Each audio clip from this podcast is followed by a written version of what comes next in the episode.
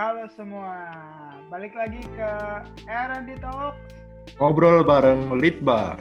Asik. Uh, di episode dua ini kita akan membahas tentang R and D dan segala fungsinya. Widih, keren banget tuh. Eh tapi sebelum mulai, eh, baiknya kita kenalan dulu kali ya, kan ada peribahasa tak kenal maka tak sayang nih. Oke, kenalan dari kenalan dari gue dulu kali ya. Gue Yusuf dari ProBet sembilan belas. Halo semua, gue Syarif dari Elektro. Nah, di podcast episode dua ini kita ada narasumber lagi nih. Boleh, silakan narasumbernya untuk memperkenalkan diri. Ya, halo halo teman-teman semua. Perkenalkan lagi, uh, nama gue Harits, mahasiswa Teknik Komputer U I angkatan dua ribu delapan belas. Halo semuanya, ketemu lagi. Gue yang dulu di episode satu. Nah, lagi nama gue Adiro, mahasiswa Teknik Elektro angkatan dua ribu delapan belas. Oh, di U I ya. Hmm. Mudah-mudahan aja kalian enggak bosan ya dengan pembicara yang satu itu. Iya. Kita... yang satu itu gue. Ya. Kalau ngomongin sekarang dengan pandemi, dengan keadaannya yang sangat-sangat berubah gitu ya istilahnya, uh, pasti dong yang namanya suatu perusahaan atau suatu lembaga gitu pasti harus mempunyai rencana dan juga plan ke depannya gimana agar bisa survive di keadaan pandemi kayak gini. Nah, kira-kira kan yang gue tahu sih, yang gue pernah dengar-dengar, ada tuh yang namanya suatu bidang gitu di suatu perusahaan atau suatu lembaga sendiri yang namanya itu research and development atau uh, bahasa Indonesianya penelitian dan pengembangan. Emang penelitian dan pengembangan itu apa sih? Kita nanya dulu dah ke narasumber Bang Harit. Waduh, ini kan Anda B P atau Badan Pengurus Penelitian dan Pengembangan kan, tapi kenapa masih bertanya gitu ya?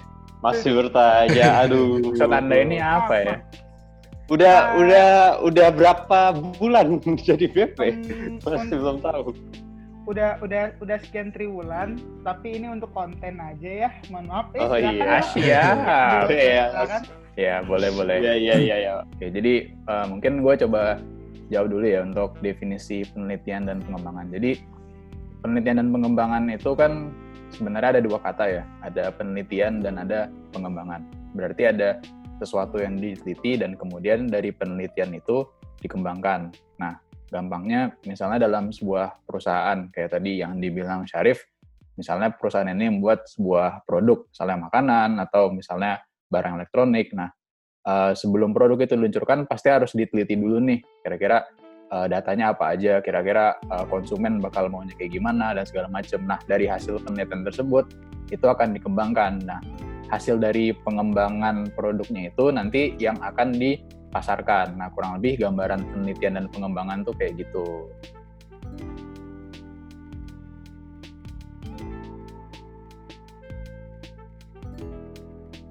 Kalau menurut Adiro gimana, Dir? Menurut gue, um, menurut gue, litbang penelitian pengembangan, kalau aktivitasnya bener sih sesuai dengan uh, apa yang lo sampaikan tadi, Rich. Tapi kalau misalkan dalam uh, konteks kayak sebuah organisasi atau sebuah perusahaan, mungkin bisa dibilang itu suatu uh, divisi spesifik yang uh, kerjanya itu khusus uh, terkhusus dalam uh, kalau misalkan gue suka nyebutnya ya itu uh, uh, kayak analis gitu. Kayak mereka melakukan uh, yang mereka lakukan itu mayoritas adalah sebuah uh, analisa yang dimana itu ya penelitian itu sendiri sih. Nah, jadi uh, kalau misalkan kegiatannya benar yang melakukan penelitian, yang melakukan uh, mencari data uh, apa yang kalau misalkan perusahaan uh, suatu barang produksi, apa yang konsumen cari, apa yang konsumen mau, terus uh, disesuaikan dengan produk, eh, disesuaikan, didesain produknya berdasarkan data-data yang sudah dibuat oleh Lidbar tersebut. Nah, itu sih paling kalau gue tambahin. Ah, oke, okay. Itu so, uh, hal yang menarik. Hilang nih. Iya, astaga. suatu uh, tragedi ya. Cuma mungkin kita kita akan coba untuk uh, lanjut dulu ya. Uh, siapa tahu ada ada suatu output dari kita ngobrol-ngobrol berdua gini. Kalau dari awal-awal narasumber ya. Bisa aja gitu ya. Ada narasumber ini. Kita nara kita narasumber. Ini pasti hilang semua. Menarik banget ini ini podcast terunik yang pernah ada ya. Okay, okay. Saya disconnect semua. Yeah. Nah, jadi uh, ini kok jadi jadi gimana? Kita nggak bisa apa-apa. Kita nggak ada yang nanya. Nggak apa-apa. Kita kita ngobrol-ngobrol aja. Kita ngobrol-ngobrol aja. Ya, ngobrol. Boleh, boleh, boleh. Nah, uh, ya oh, jadi uh, uh, sebenarnya dari definisi itu kan itu jadinya ini ya uh, hal yang penting ya. Nah, tapi uh, ya ini kita berbagi pendapat aja sih. Nanti uh, mungkin uh, gua ada pendapat apa. Nanti lu ada pendapat apa, Dir. Nah. Uh, tentunya pastinya ada alasan dong kenapa bidang penelitian dan pengembangan ini ada. Nah, kalau menurut lo gimana, Dir? Kenapa sih litbang itu diperlukan atau kepentingan litbang tuh kayak gimana sih gitu? Kan tadi lo udah bilang uh, apa peneliti mengembangkan dan juga ada menganalisa gitu. Hmm. Hmm. Kalau dari gue sih karena lo kayak suatu perusahaan kayak suatu seorang misalkan seorang C E O-nya doang atau kalau misalkan di organisasi seorang ketua lembaganya doang itu uh, workload-nya udah terlalu banyak untuk apa uh, un- untuk kayak melakukan segala hal gitu ya sama uh, memang kalau dalam sebuah organisasi kan memang harus ada pembagian kerja, pembagian job, pembagian job description. Nah uh, agar hasil produksi yang dilakukan itu berkualitas dan sesuai dengan uh, apa yang diinginkan konsumen atau apa yang ditargetkan uh, atau atau apa yang diinginkan masyarakat ya penelitian dari itunya juga kualitasnya harus bagus. Biar bagus harus ada orang-orang tertentu yang memang kerjanya fokus di uh, penelitian itu, di penelitian dan pengembangan itu. Jadi kalau misalkan ngomongin pentingnya kenapa harus ada ya biar orang-orang biar hasil dari konsum hasil dari produksinya ini sesuai dengan uh, data-data dan sesuai dengan kalau dalam uh, dalam analisisnya uh, sesuai dengan uh, apa ya bahasanya kayak apa yang apa yang diinginkan konsumen lah sesuai dengan data apa yang didapat dari uh, apa yang diinginkan konsumen. Uh, Ya kalau menurut gue itu sih kayaknya cukup. Kalau menurut lu gimana, Rit?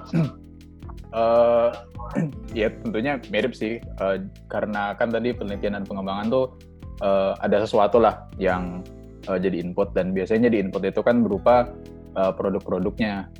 Nah uh, produk-produknya ini kan bisa macam-macam ya kayak tadi uh, mungkin gue udah sempat bilang ada ya, makanan, elektronik bahkan kalau misalnya kita mau nyinggung Uh, yang kita kita maksudnya kita sebagai uh, organisasi kemahasiswaan ini kerjain ya itu kan kita itu meneliti program-program atau kegiatan kemahasiswaan kan. Nah uh, tentunya jadinya hmm, kalau tadi mungkin lu bilang kayak C E O atau mungkin ketua organisasi itu kan sibuk. Nah kalau kita mungkin juga itu ada kemiripan sih kan tiap uh, divisi uh, pada punya kesibukannya masing-masing pada punya program masing-masing. Nah, jadinya kan workload divisinya itu kan juga uh, pastinya nambah dong kalau misalnya mereka harus meneliti yeah. sendiri. Nah, jadinya dengan adanya penelitian dan pengembangan sebenarnya me- memudahkan sih. Jadinya nanti um, mungkin kalau di perusahaan ya nanti mungkin dari C E O atau mungkin dari kayak produksi dan marketing itu bisa tinggal minta aja gitu ke eh gimana nih dari R and D uh, kira-kira kayak gimana gitu.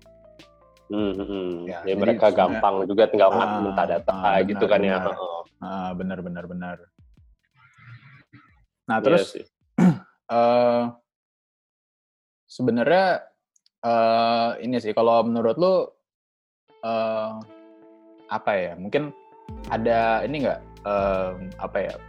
Kira-kira apa aja sih yang sebenarnya dikerjain sama uh, litbang gitu? Menurut apa dengan maksudnya kan tadi kan kita menganalisa tapi e, cara apa ya melalui metode apa aja gitu kalau lo hmm. ada ada ada yang lo tahu nggak? Ntar gue gue sebenarnya masih kayaknya host kita mati lampu mati listrik kayaknya Ini seriusan? Aduh, gak tahu nih. Oh, oke. Okay. Di nanya di line, nanya di line belum jawab-jawab. Oke, okay, oke. Okay. Di tempat gue sih aman-aman aja. Oke. Okay. Uh, kerjaan litbang ya? Hmm, kerjaan litbang, uh, kalau gue suka membaginya ke dalam uh, tiga sih, tiga, uh, tiga apa namanya, tiga kegiatan utama.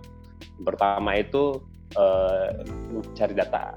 Mencari data itu biasanya kalau misalkan uh, secara general umum yang kita lihat, uh, biasanya tuh pakai apa kayak menyebarkan survei gitu-gitu atau enggak interview langsung ke uh, konsumen. Nah, itu yang biasanya ngelakuin itu litbang, mereka akan langsung uh, ngedatengin konsumennya. Kalau misalkan interview datengin konsumen terus ngobrol-ngobrol, mereka catat data-datanya apa yang penting untuk uh, pengembangan produk mereka. Kalau misalkan di organisasi kayak kita di I M A F T U I itu biasanya pakai survei survei uh, apa kepuasan terkait program kerja. Biasanya pakai surveinya itu disebar online segala macamnya. Uh, nanti teman-teman mahasiswa lain bisa uh, datain apa bisa ngisi surveinya kayak dalam skor rentang satu sampai empat terus nanti diakumulasiin uh, dikumpulin ke litbangnya. Itu kegiatan pertama, dapatkan datanya. Yang kedua adalah menganalisis datanya. Emang analisa datanya. Eh, analisis ya, analisis datanya analisis, itu analisis, uh, dari data uh, analisis analisa tuh hasilnya ya, lupa lupa tuh. Iya, yang yang kan apa kegiatannya sih menganalisis yang gue tahu. Iya iya.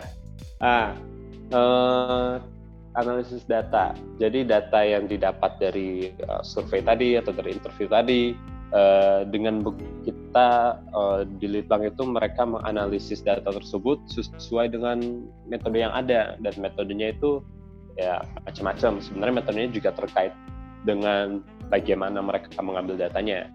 Tapi uh, hmm, kayak ada yang membuat litbang itu spesial, menjadi um, spesialis dalam bidang tersebut adalah karena ketika melakukan penelitian atau melakukan analisisnya itu memakai metode tertentu atau teori tertentu.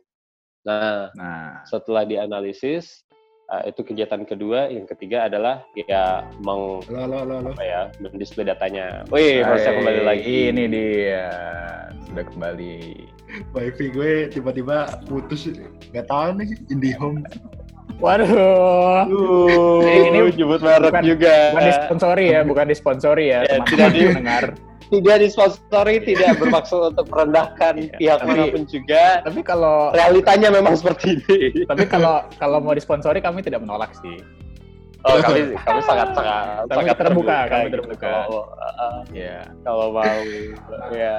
Sorry okay. ya Yusuf, tadi kita udah kayak uh, tadi kita udah ngobrol-ngobrol kejauhan kayak lagi. Uh, tadi ini kita okay. lagi lagi bahas ini nih, lagi bahas uh, kerjanya litbang kayak gimana aja. Tadi Adiro lagi ngejelasin tuh uh, kita tuh biasanya nyebar-nyebar survei nanti. Uh, mungkin ini lebih ke pekerjaan litbang hmm. yang kita tahu ya, yang di kegiatan kemahasiswaan. Misalnya ada kegiatan nih, kegiatan seminar. Nah, uh, itu kita berbasis survei ke peserta acaranya. Dan kadang-kadang mungkin juga ada kegiatan-kegiatan yang mungkin nggak satu hari itu selesai kan. Mungkin uh, apa ya rutinitas lah gitu setiap hari. Misalnya kayak sosial media I M E itu kan juga um, ya itu kegiatan kita ya di apa uh, Instagram himpunan kita. Itu kan juga orang-orang bisa menilai lah udah seberapa bagus. Nah itu kan kita sebar surveinya tiap berapa bulan sekali. Nah sejauh itu udah uh, kayak gitu sih yang dijelasin Adiro. Hmm. Ya gimana ya, nih Sob, tadi lo ada ada pertanyaan lagi? Tadi gue kurang satu Rich. Oh, tadi kan iya, tiga betul. kegiatan berdua kegiatan. Oke. Okay, yang okay. satunya lagi, yang satunya lagi itu core line-nya. Yang dua tadi ha, baru setengah dari litbang. Lead-nya doang, ah, baru penelitian. Okay, okay, yang ketiga, okay, bener, bener. banknya, pengembangannya, yaitu melakukan controlling. Ah, controllingnya iya, bener, itu bener. ya setelah setelah data diteliti terus di apa diimplementasikan so, oleh organisasi atau oleh uh, perusahaan tersebut, litbang juga bertanggung jawab terhadap uh, controlling dari apa uh, ya controlling produksinya, controlling ya, um, analisa, ya. uh, analisa, oh. dianalisa lagi uh, ya, benar, karena benar. data aja bisa berubah gitu kan ya, ya benar, apa benar, benar. seiring berjalannya waktu. Nah, ya, jadi ya, tiga ya. kalau ke, kalau menurut gue tiga core kegiatan dari Litbang itu. Oke, sangat menarik sih, sangat menarik. Uh, kalau ya, mungkin sih banget. Ada yang mau ya, tambahin nggak? Hmm, mungkin uh, dikit aja sih. Jadi kan uh, sebenarnya kalau di dunia perusahaan yang gue tahu itu, kalau misalnya kita mau mengembangkan suatu produk, dari yang pernah gue dengar mungkin ya, itu tuh ada semacam apa ya uh, trial and error gitulah. Jadi nanti ada field testing, ada dicoba segala macam, terus nanti juga ada laporan-laporannya, nanti juga ya pastinya ada tahap-tahapnya lah, mungkin ke analisis belum testing, nanti testingnya ada pola-pola seperti apa. Nah jadinya produknya itu emang udah uh, mungkin bisa dibilang terjamin lah gitu ketika nanti dipasarkan.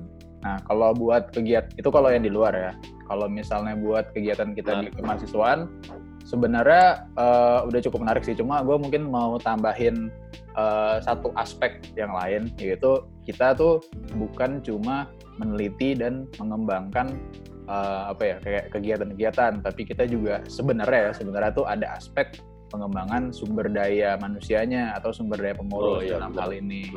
Nah mungkin uh, ini sekalian kita ngejelasin dikit-dikit tentang Litbang I M E ya. Salah satu kegiatannya itu kan namanya Human Resource Evalu- Evaluation. Nah itu tuh Uh, tiap berapa bulan sekali para pengurus I M E itu kita evaluasi, uh, biasanya dari tiap bidang sih, tiap bidang tuh mereka akan memberi nilai ke uh, pengurus bidang-bidangnya. Jadi kan pengurus bidang tuh kalau di I M E biasanya uh, ada dua atau tiga bagian ya, ada B P H dan B P, atau kadang-kadang ada staf ahli. Nah itu uh, mereka saling, saling menilai tuh. Nah sebenarnya mirip sih kayak tadi yang Adiro jelasin, range angkanya itu dari satu sampai empat, jadinya tiap pengurus tuh bisa dapat feedback lah dari rekan-rekan sebidangnya, baik itu B P maupun B P H. Nah, dari hasil uh, apa survei human resource ini, itu outputnya adalah nanti tuh biasanya ada akan ada saran-saran dari pihak litbangnya terhadap sang pengurus atau ya bidangnya secara umum lah. Kira-kira gimana nih kita bisa meningkatkan performa gitu.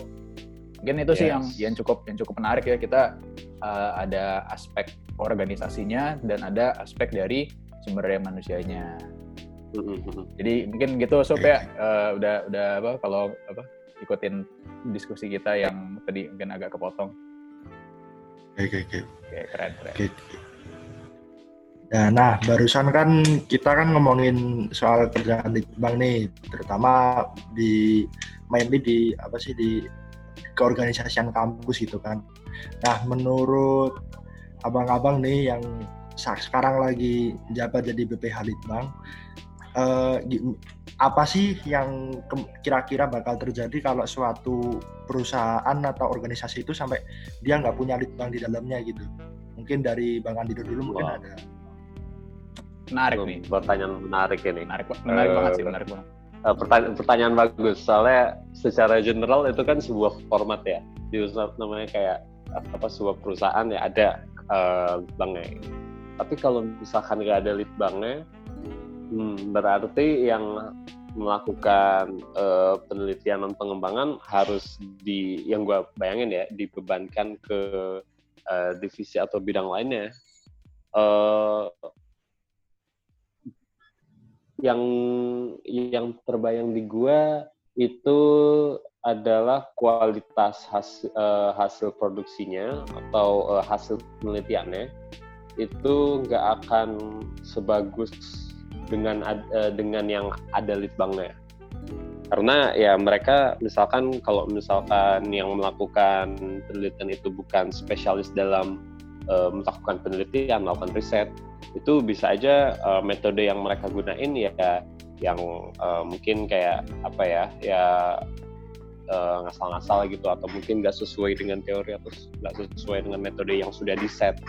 Nah takutnya uh, kualitas yang dihasilkan ya nggak sebagus kalau misalkan risetnya itu dilakukan oleh bidang uh, litbang.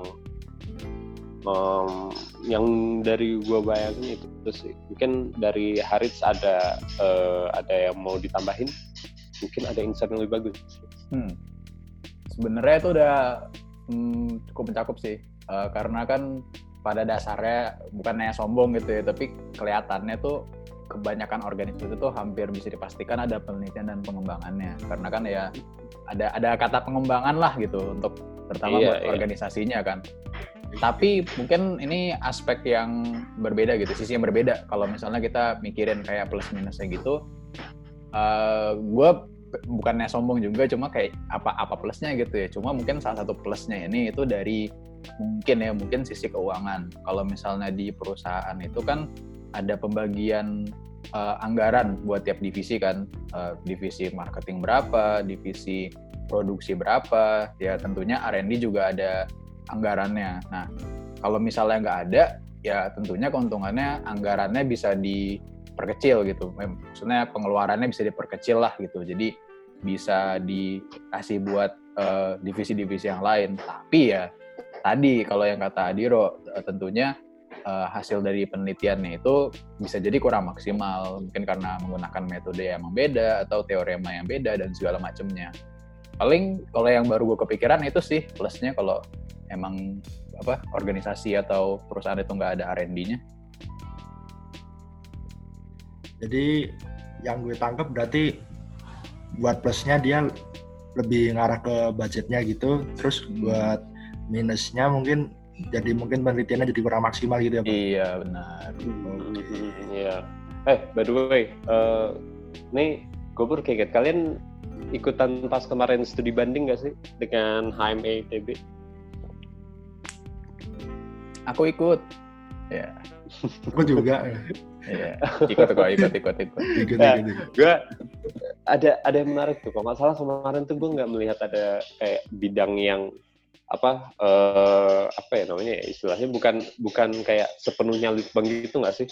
Oh iya benar tuh benar. Oh iya iya. Uh, benar. Mereka tuh kalau nggak salah uh, ada fokusan fokusan mereka tuh lebih ke apa uh, H R ya, human resource ya, sumber yeah. daya sumber daya manusianya yeah. Karena ya setiap bidangnya sudah bisa memfokuskan diri untuk melakukan apa mau melakukan riset sendiri terkait apa terkait pengembangan proker-proker mereka divisi-divisi yang ada di sana.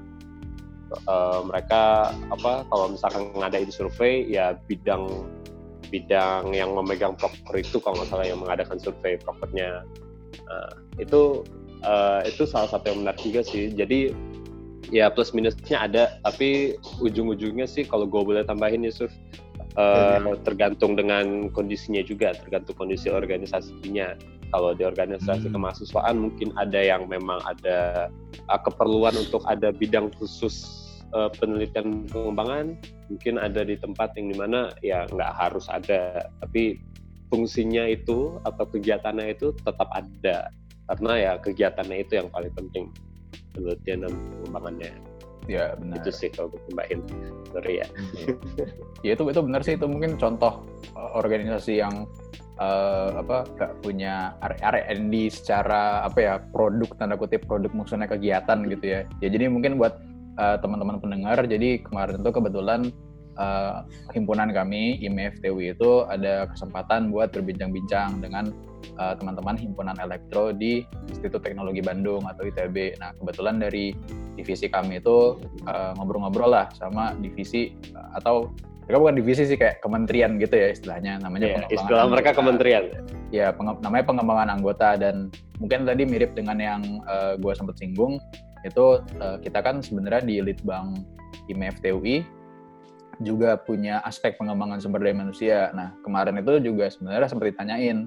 Ada nggak sih buat pengembangan kegiatan gitu divisi khusus? Nah, kebetulan mereka tuh nggak punya uh, dan mereka malah me, apa ya memberikan wewenang itu ke divisi masing-masing yang punya acara. Jadi uh, misalnya ada yang ngadain kayak seminar atau misalnya ngadain kegiatan lomba-lomba gitu. Nah, misalnya mereka mau dapat uh, feedback karena kan salah satu fungsi uh, apa penelitian buat program ini kan dapat feedback. Nah, jadi dari divisi masing-masing yang uh, nyari feedback. Nah, mungkin kalau dalam aspek ini nggak terlalu ngaruh sih buat kualitasnya, tapi lebih ke kasihan ke bidangnya gitu aja, karena mereka udah ngadain kegiatan, mungkin mereka udah capek, tapi mereka harus nyari feedback lagi gitu.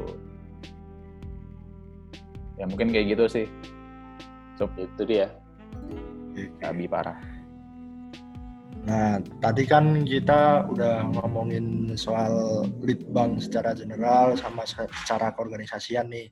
Nah, the, di masa, uh, sekarang ini di masyarakat, terutama di lingkungan kampus ini, uh, ada beragam uh, st- perspektif dan stereotip mengenai orang-orang di lead bank sendiri. Jadi, jadi masih uh, jadi, jadi orang jadi Jadi eh,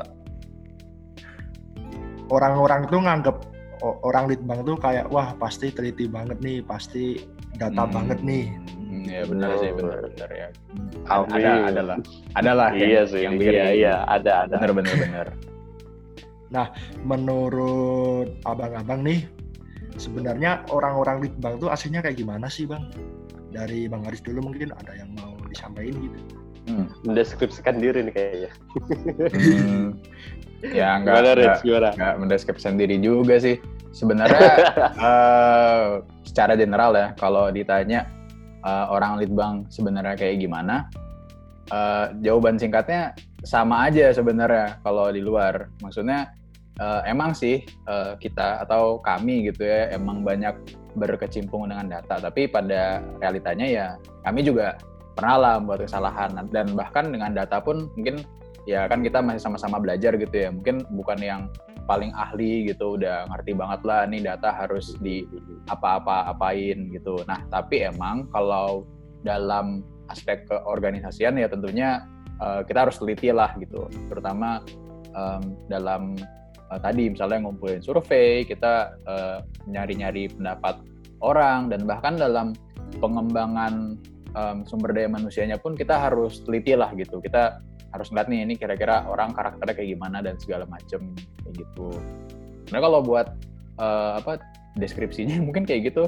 Kalau menurut lu gimana, Dir?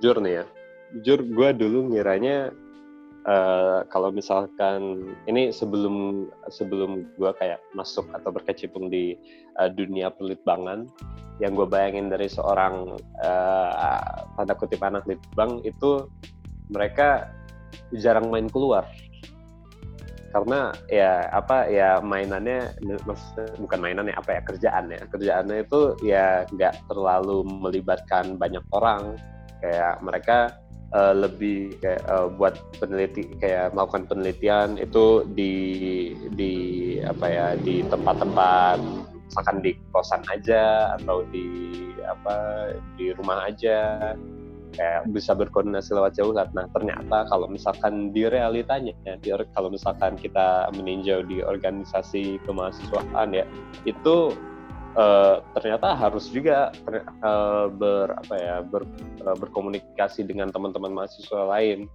Eh, gue dulu nggak ngira oh kita bakal harus eh, interview teman-teman kita terkait Uh, proker-proker yang ada, program kerja yang ada, uh, yeah. feedback dari mereka kayak gimana uh, terkait program kerjanya. Harus uh, turun langsung gitu. Ke mahasiswa juga, uh, harus, kalau nyebar survei. Iya, harus langsung ke mahasiswa, nyebar survei. Ya. Dulu gue nggak mikir kayak gitu, gue kira kayak, oh yaudah kita survei sebar lewat online aja gitu kan. Ya, banyak kerja di belakang layar gitu. Uh, banyak, ah itu dia, banyak kerja di belakang layar. Kita juga harus uh, terjun di di lapangan gitu ya. Nah, ada organisasi kalau di perusahaan kalau kalau nggak salah juga ada ada yang kayak gitu sih. Tapi kalau misalkan ngomongin kayak oh apa anak litbang uh, apa ya susah diajak ngobrol, apa introvert semua, oh enggak, enggak. Tenang aja, enggak semua kok. Apalagi kebetulan uh, tahun ini ada beberapa yang ekstrovert kok, cukup ekstrovert. Oh iya, di tempat-tempat kita banyak kayak ekstrovert. Teman kita ada yang ekstrovert. Mungkin di episode selanjutnya kita akan bagi. lebih lebih kenal ya dengan teman-teman yang ekstrovert. Uh, uh, uh, mungkin mungkin uh, ya mungkin mungkin diajak nanti untuk episode selanjutnya. Jadi Dini. ya apa ya, cuman kerjaan aja, cuman kerjaan kita ada sukaan analisis, tapi kalau ngomongin orang ya masih aja sama aja bervariasi. Yeah. Ya gitulah. Intinya nggak selalu sesuai dengan, uh, sama yang dibayangin orang-orang gitu ya, ya pasti ada yang oh, iya. bervariasi gitu kan ya. Nah iya benar, variasi benar. Oke. Okay. Biar seru ada variasi. Yoi. Hmm. Alhamdulillah kembali nih yang satu lagi. Wih udah lengkap sekarang ya. Ya. Tadi koneksi mati IndiHome. Iya, yes, sama. IndiHome juga, astaga. Ini apakah kita akan disponsori? Waduh. Udah menyebut-nyebut merek. Aduh, IndiHome kalau Anda mendengarkan podcast ini, IndiHome, kami kami mungkin uh, ingin bersama Anda ya. Aduh. Ya pula.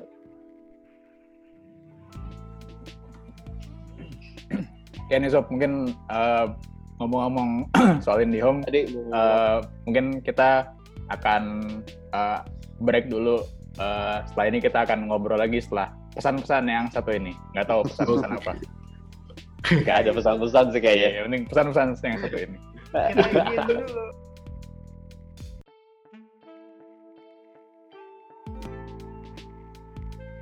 Yuk, balik lagi bersama kita di R and D Talks. Ngobrol bareng Litbang. Hai. Eh, eh. Uh, kita udah balik lagi ke podcast kita. Uh, Gue ada bor ya? Mungkin ada ada yang lagi balapan di depan situ. Lagi ada. Ada F one. Lagi ada apa?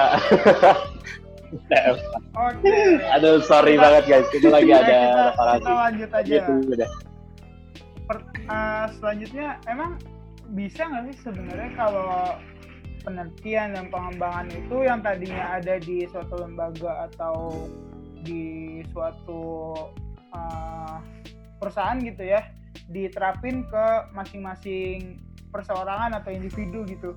Misalkan kayak gue sendiri untuk menjalankan kuliah atau menentukan karir selanjutnya gitu. Gimana tuh Bang Adiro tanggapan? Oh, kalau dari gue sangat merekomendasi, merekomendasikan untuk melakukan uh, penelitian dan pengembangan pribadi. Uh, well, ya bebas kalian uh, kalau misalkan mengenai buat laporan atau tulis-tulis gitu ya. Uh, metode kalian misalkan mau melakukan analisa atau tulis pakai apa pakai ya, tulis atau diketik atau gimana itu bebas. Tapi kalau misalkan kegiatan dari penelitian sendiri kayak kita mencoba menganalisa suatu masalah yang kita hadapi di kehidupan sehari-hari uh, terus mencari solusinya, itu gue sangat uh, gue sangat apa ya merekomendasikan. Bahkan gue juga melakukan itu di kayak kehidupan sehari-hari. Kalau misalkan Uh, gue lagi dapat masalah, misalkan oh nilainya lagi turun nih, nilai apa nilai kuliah atau nilai um, ujian, kira-kira kenapa?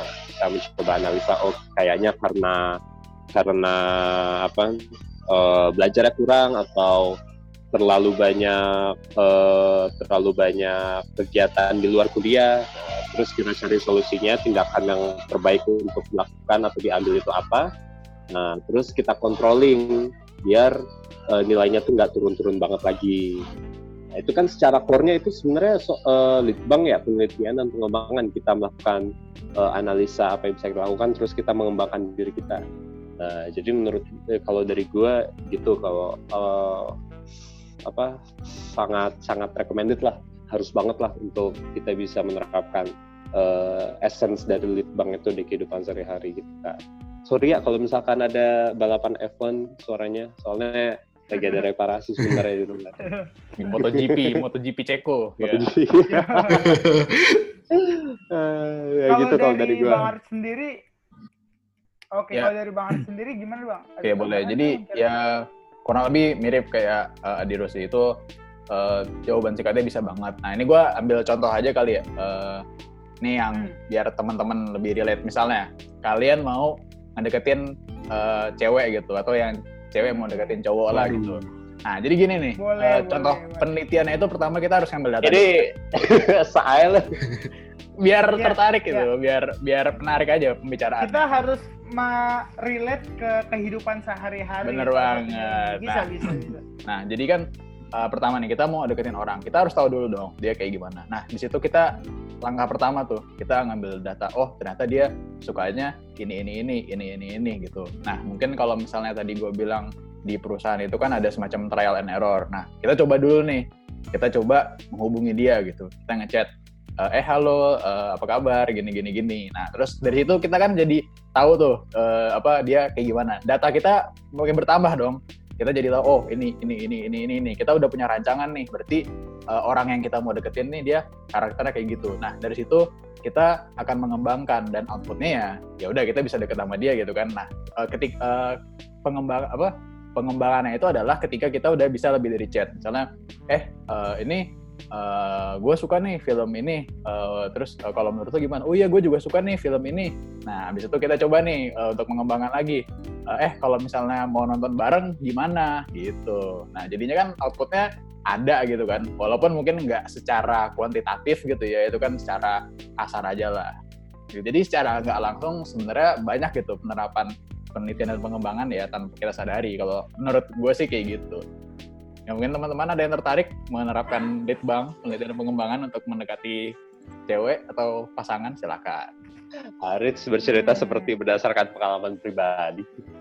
Nah, karena pengalaman itu lebih baik daripada hanya sekedar teori. Oh siap, iya, oh siap. Ya, kepada boleh. Pengalaman adalah guru terbaik ya gak ya? Boleh, Rif, boleh. Siap. Uh, ya, mantap, gitu, begitu, mantap. Gue suka, gue suka, gue suka contoh lu. Begitu begitu kurang kurang lebih begitu. Dengan dengan dengan contoh tadi cara ngedeketin cewek dan lain sebagainya dan kayak gitu-gitu. Uh, emangnya sebenarnya apa sih output uh, atau keluarnya sendiri uh, output sendiri dari uh, penelitian pengembangan ini?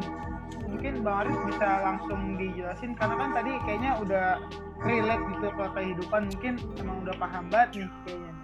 Wah, nggak nggak paham banget juga sih. Sebenarnya kalau menurut uh, gue itu kalau buat di di luar di luar kegiatan kemahasiswaan itu sebenarnya jawaban singkatnya adalah hasil optimal. Misalnya kayak tadi nih contohnya. Ini jangan, gue nggak pengen terlalu banyak bahas nggak deketin cewek sih. Coba ya gini oh, yeah. hasil hasilnya optimal kan jadinya kita mungkin jadi deket, dia sering jalan, atau sekarang jadi sering teleponan dan segala macam, itu kan hasilnya optimal lah berdasarkan data yang udah kita dapat tentang orang tersebut.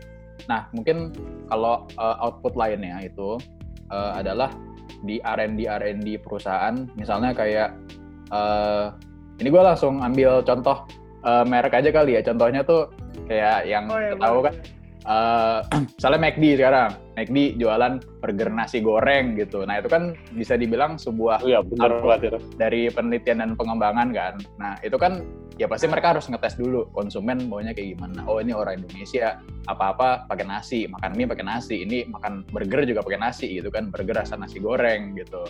Nah itu kan ya. Iya itu kan ya su- su- suatu output lah gitu, dan output yang apa ya udah diuji coba, udah melalui rangkaian tes gitu. Nah mungkin kalau di relate ke kita nih di kegiatan kemahasiswaan ya, mungkin buat pendengar yang masih mahasiswa itu kita misalnya ada kegiatan seminar, nah kita kan tadi kita nyebar survei, nah kita dapat output nih, outputnya adalah kira-kira apa ya yang kurang, misalnya konten acaranya masih kurang, publikasinya masih kurang. Nah setelah itu dari pihak litbangnya akan memberitahu ke bidang terkait, dan dari bidangnya jadinya tahu nih untuk mengadakan acara tersebut besok-besok Uh, apa apa nih yang harus dilakukan. Oh berarti publikasinya harus kayak gimana kayak gimana. Nah dari kita pun sebagai litbang itu bisa menghasilkan output berupa saran. Nah makanya kita tuh sebenarnya bisa ya kalau di uh, kemahasiswaan ya di Ikatan Mahasiswa Elektro di himpunan kita tuh kita akan berperan sebagai konsultan juga.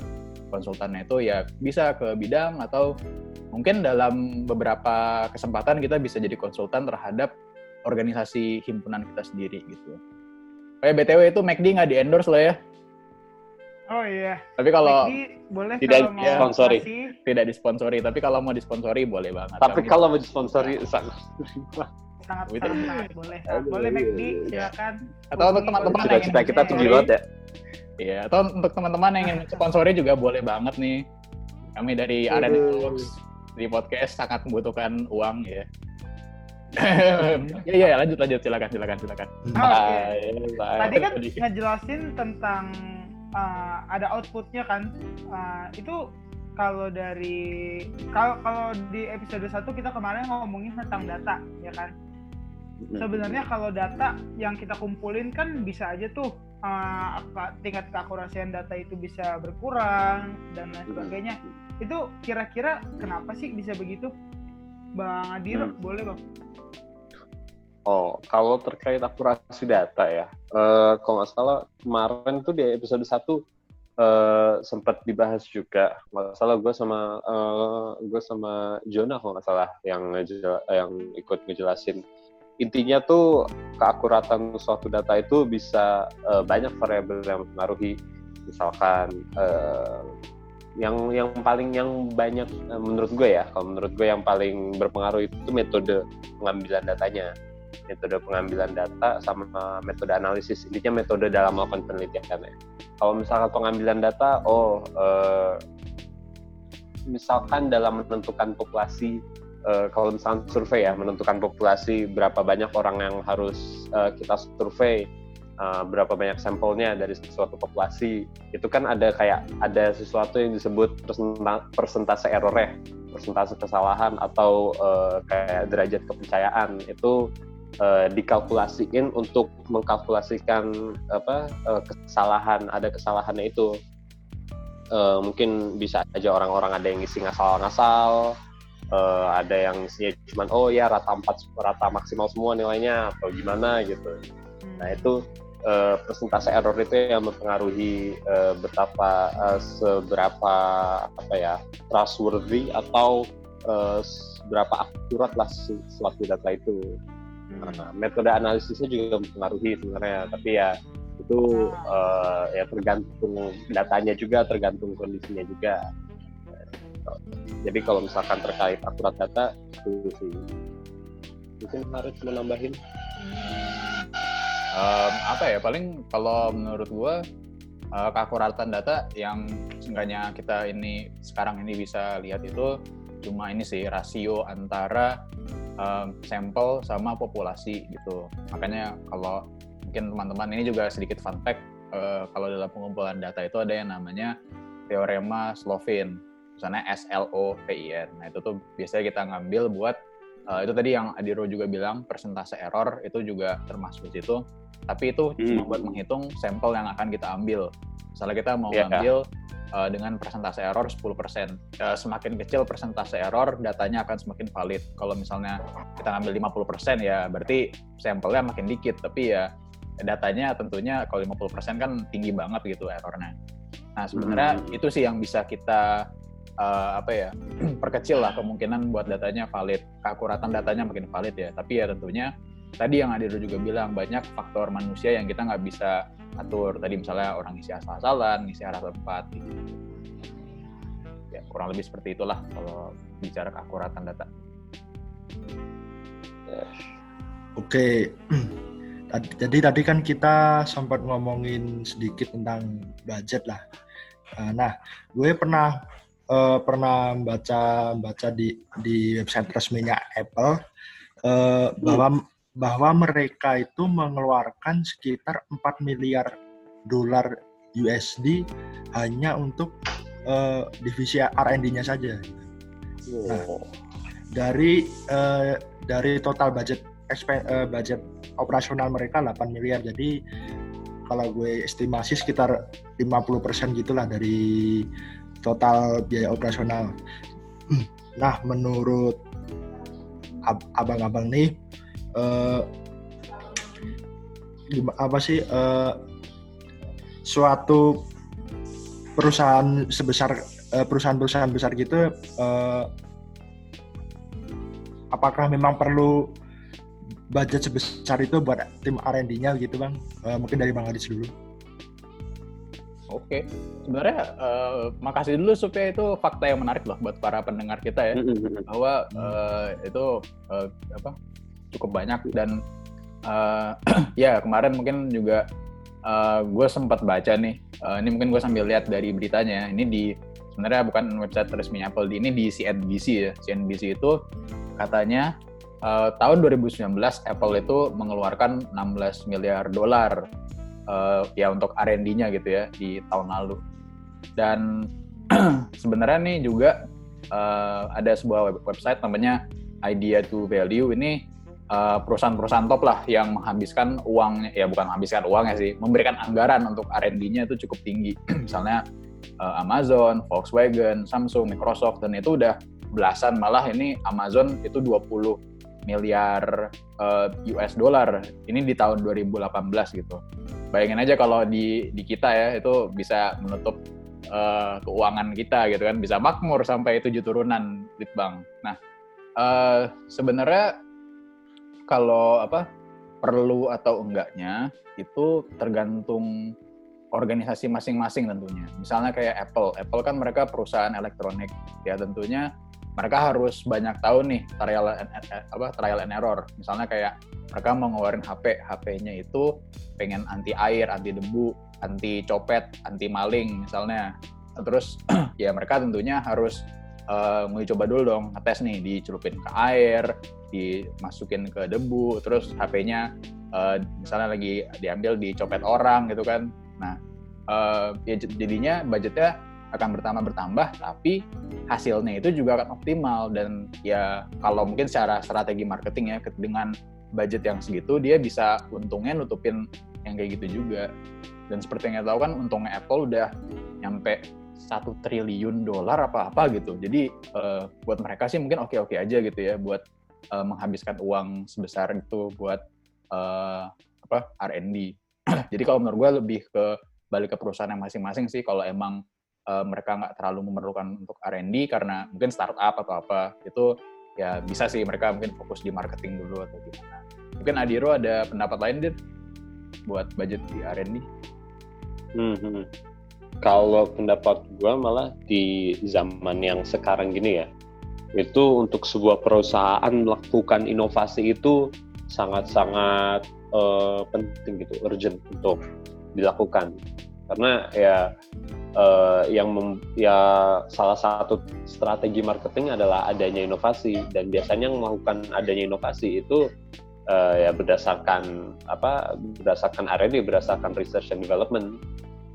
Apalagi uh, perusahaan sekaliber Apple atau tadi yang uh, Harits sempat sebutin, ada Microsoft, terus apa ada mobil juga kalau nggak salah tadi gue dengar ya, nggak Harits ya, ada perusahaan ya, ada Volkswagen nah, Volkswagen nah itu kan wah mobil udah mau masuk ke apa ya fase-fasenya smart car, terus uh, teknologi apa telepon genggam, smartphone udah udah mulai apa ya ya berkembang terus-menerus lah. Jadi inovasi itu sangat penting.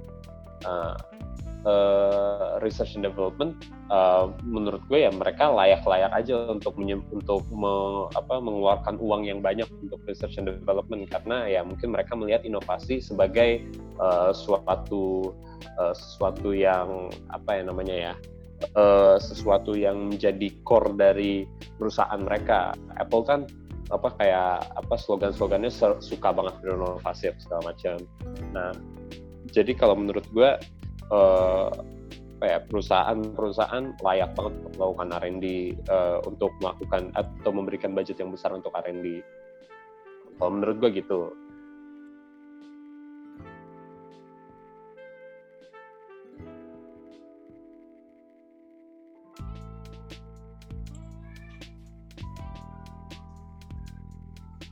Oke, terima kasih jawabannya. Hmm, dari yang gue tangkap sih tadi kan ada uh, perusahaan yang sebesar Apple dan juga perusahaan-perusahaan besar lainnya kan mereka mempunyai dana riset sendiri yang cukup besar ya dibandingkan uh, mungkin dengan perusahaan lainnya karena dia bergerak dalam bidang teknologi gitu kan.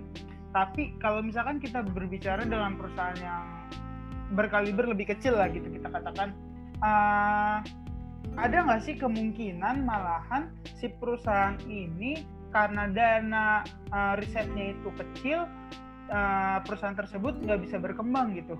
Uh, jangan kan perusahaan deh, kita ngelihat aja di Indonesia sendiri gitu kan. Kalau kita lihat datanya, waduh, mana nih?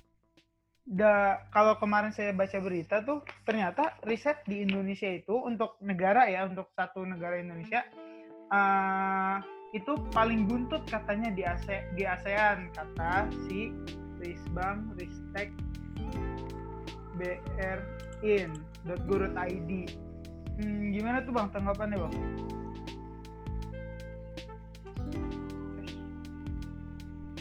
Hmm, yeah. Oke, okay, ya, yeah. uh, ya yeah, tapi hmm, ya yeah, ini menarik sih kalau kita udah ngomongin masalah negara ya, karena saya takut dituntut kalau ngomongin masalah negara. Tapi ya kita kita coba analisis dari segi datanya ya.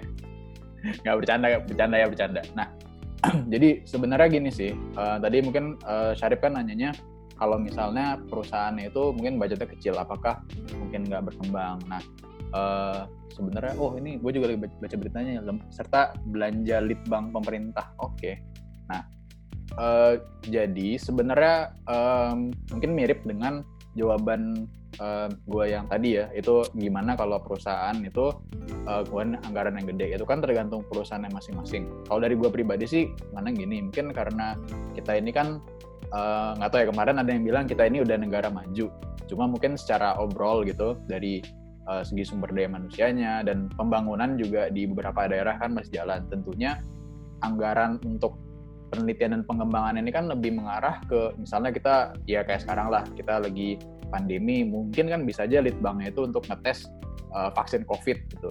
Tapi kan kita juga harus melihat dulu kepentingan negara kita ada apa aja gitu yang emang lebih urgent dibandingkan uh, penelitian dan pengembangannya itu sendiri. Karena gini, uh, prinsipnya kita mau berinovasi, tapi uh, secara esensinya itu belum ada gitu. Misalnya kalau di perusahaan, uh, kita nih uh, belum tahu kita mau bikin uh, produk baru ini tuh apa gitu. Nah, uh, inovasi kan biasanya kita punya produk baru dulu, nanti dari produk baru itu kita kembangkan, gimana caranya biar bisa menarik dan segala macam gitu. Nah, tapi ketika emang perusahaannya itu mungkin lagi banyak uh, urusan lebih urgen, ya sebenarnya nggak uh, apa-apa ya, tentunya dengan manajemen mereka ya kalau uh, dari sudut pandang gue. Dan uh, apa kalau misalnya masalah mereka bisa berkembang atau enggak, sebenarnya bisa-bisa aja ya, karena kan itu tergantung gimana caranya mereka memanage perusahaan ya. Bisa jadi mereka uh, kembangin dulu nih marketing, mereka dapetin investor-investor, nanti ketika udah uh, apa mereka punya ide yang bagus, barulah mereka berikan anggaran yang banyak ke penelitian dan pengembangannya. Kalau dari sudut pandang gue sih gitu. Kalau menurut lo gimana, Dir? Menarik juga sih ini kalau bahas apa litbangnya udah level negara. Menarik sih, menarik banget. Gue gue gue gue tadi mikirnya mikirnya agak lama.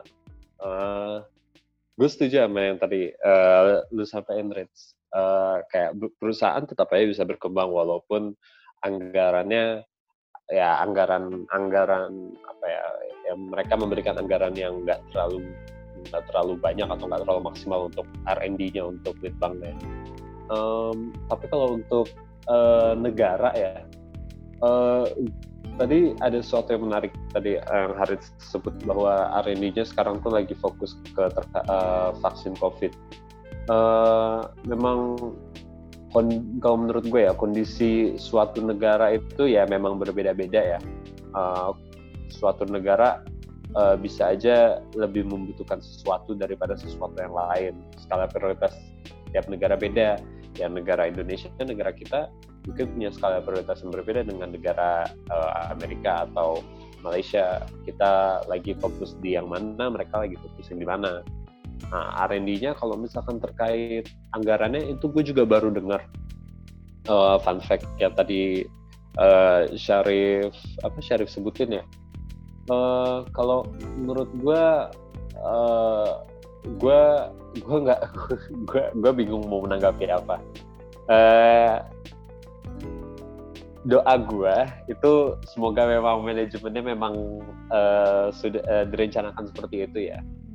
Uh, mungkin Amin. sekarang lagi uh, sekarang mungkin lagi emang R and D-nya atau anggarannya lagi difokusin ke uh, vaksin COVID. Jadi ya kalau misalkan R and D terkait apa fasilitas negara apa segala macamnya itu lagi nggak terlalu ya dianuin ya. Wallahu alam, gue juga nggak gue juga nggak terlalu banyak tahu menahu tentang apa ya, update-update pemerintah. Jadi keuangan ya negara. Untuk sekarang uh, keuangan negara gue gue nggak ngikutin gue nggak ngikutin. Jadi okay. uh, ya harapannya kalau misalkan memang seperti ini rancangannya, uh, semoga ini yang terbaik untuk uh, negara kita lah. Untuk bahkan kalau bisa ya semoga yang terbaik untuk seluruh dunia. Toh uh, COVID ini kan sebuah yang semua yang mengalami ya. ya, ya. Uh, itu sih kalau misalkan terkait negara. Oke, makasih Bang untuk jawabannya.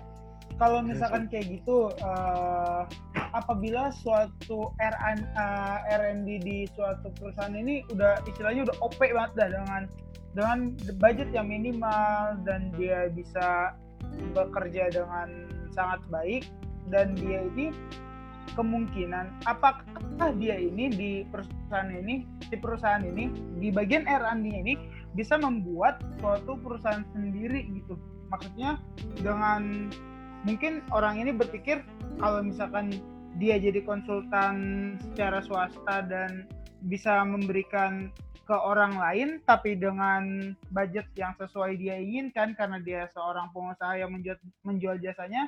Apa itu sebenarnya ada kemungkinannya? Gimana tuh menurut Bang Adiro? Ya, ada. Ada banget, bisa banget. Tadi sesuai dengan yang uh, lu sebutin, Rif. Mungkin si R and D itu berpikir, oh mereka mau uh, apa menjual jasa jasa layanan riset mereka uh, untuk untuk dilakukan untuk ya biar bisa datanya dipakai untuk perusahaan lain, bisa banget. Yang tadi misalkan konsultan menjadi konsultan, gue gue nggak terlalu tahu banyak konsultan sih, tapi ada sesuatu yang menarik yang gue temuin pas kemarin minggu lalu tuh gue ikut webinar. Webinarnya itu ngejelasin tentang suatu lembaga yang namanya lembaga think tank. Nah, lembaga think tank ini uh, kalau dilihat sekilas itu mirip-mirip dengan apa yang Litbang lakuin, ya walaupun fokusnya ke penelitiannya doang ya, nggak terlalu uh, mengembangkan. Think tank ini uh, berfokus kepada melakukan uh, penelitian terkait uh, terkait kebijakan-kebijakan publik yang akan diimplementasikan.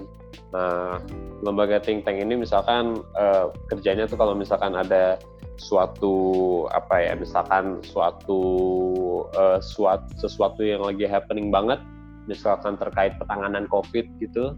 Uh, mereka melakukan penelitian, oh penanganan COVID di berbagai daerah di Indonesia itu udah bagaimana, terus apa yang apa yang mempengaruhi uh, apa yang mempengaruhi uh, penanganannya. Nah, hasil kajian mereka, hasil penelitian mereka itu dipakai oleh pemerintah dalam membuat kebijakan publik terkait uh, penanganan COVID itu. Jadi yang kayak secara anunya ya, secara itu secara apa ya, nggak e, langsungnya ya dibiayai pemerintah, mereka digaji oleh pemerintah, tapi ya mereka perusahaan atau lembaga sendiri, mereka melakukan riset sendiri, terus hasil risetnya diserahkan ke e, pemerintah. Terkait itu hasil kajiannya termasuk juga kayak saran apa yang baiknya untuk dilakukan. Nah, jadi menurut gue bisa banget kalau misalkan orang oh, mau buat oh, membuat lembaga riset sendiri atau membuat lembaga konsultan sendiri, bisa banget. Mungkin Bang Aris ada misalkan passion di situ ya. No, no. Ya menarik sih kalau uh, bahas think tank, soalnya beberapa kali gue baca itu lagi cukup inilah, lagi hot-hotnya gitulah lembaga think tank. Iya lagi happening banget yeah, ya sekarang ini. Uh, mungkin ada beberapa teman-teman yang belum tahu ya, pendengar uh, mungkin bisa nanti cari tahu sendiri. Uh, tulisannya T H I N K, think, pikir, terus T A N K, tank, kayak tank buat perang, tank, gitu. Mobil tank, tank, tank. Iya mobil tank, yeah, think tank. Oke, okay, sebenarnya kalau tambahan dari gue sedikit itu uh, tentang ini sih, um, mungkin yang lebih gue tahu itu adalah lembaga konsultannya, tapi gue nggak tahu apakah ini tuh cukup berkaitan dengan R and D. Jadi uh, mungkin teman-teman uh, Syarif, Yusuf, Uh, sama Adiro mungkin juga, dan teman-teman pendengar juga mungkin pernah dengar namanya perusahaan uh, namanya Accenture. Nah, Accenture ini itu konsultan I T lah gitu. Nah, kalau yang gue tahu tuh dulu pernah ada um, kayak perusahaan, misalnya bank lah gitu. Nah, uh, bank ini dia nih pengen misalnya upgrade, uh, kan bank sekarang udah banyak yang pakai aplikasi gitu ya. Terus mungkin mereka pengen update server, pengen update keamanan secu- apa cyber security-nya dan macam-macam. Itu mereka yang gue bayangin bisa uh, menyewa jasa uh, Accenture ini sebagai lem- sebuah lembaga konsultan lah gitu. Dan yang uh, mungkin teman-teman juga udah uh, sering dengar lah, sekarang lembaga konsultan tuh udah cukup tenar, dan ya pada dasarnya sebenarnya lembaga konsultan ini tuh sangat um, apa ya, terpaku lah sama data gitu, sangat uh, apa ya, Uh, core inti dari perusahaan itu kan pasti uh, data dan riset gitu. Mereka nyari tahu keperluan perusahaan apa, budgetnya berapa, barulah mereka bisa memberikan uh, outputnya berupa saran lah gitu. ya mungkin mirip kayak think tank sih, saran untuk kebijakan, bedanya ini saran untuk sebuah mungkin objek gitu ya, misalnya server atau um, perangkat-perangkat elektronik dan segala macam. Mungkin itu sih kalau buat lembaga sendiri. Keren. Oke, kalau kalau tambahan dari gua, gua gua ada ada kepikiran juga berdasarkan pertanyaan gua yang sebelumnya untuk Uh, riset dan development ini, kalau misalkan suatu perusahaan ini memang belum terlalu maju gitu, perusahaan kecil atau apa, sebenarnya dia itu masih bisa mengeluarkan budgetnya itu dengan seminimal mungkin daripada kita merekrut uh, pekerja lain. Ada baiknya juga tuh kita menyewa jasa dari konsultan-konsultan ini, gitu. Mungkin kayak gitu bisa jadi opsi bagi suatu perusahaan. Benar. Jadi itu dia podcast kita pada episode dua ini. Kita hari ini ngebahas penelitian dan pengembangan secara keseluruhan. Ya, jangan lupa untuk tonton podcast R and D Talks di episode-episode berikutnya. Kita juga akan mengundang beberapa narasumber lainnya dari bidang-bidang lain di Ikatan Mahasiswa Elektro. Itu dia. Makasih semuanya. R and D Talk. Ngobrol. Ngobrol lebar. Sampai jumpa. Sampai jumpa.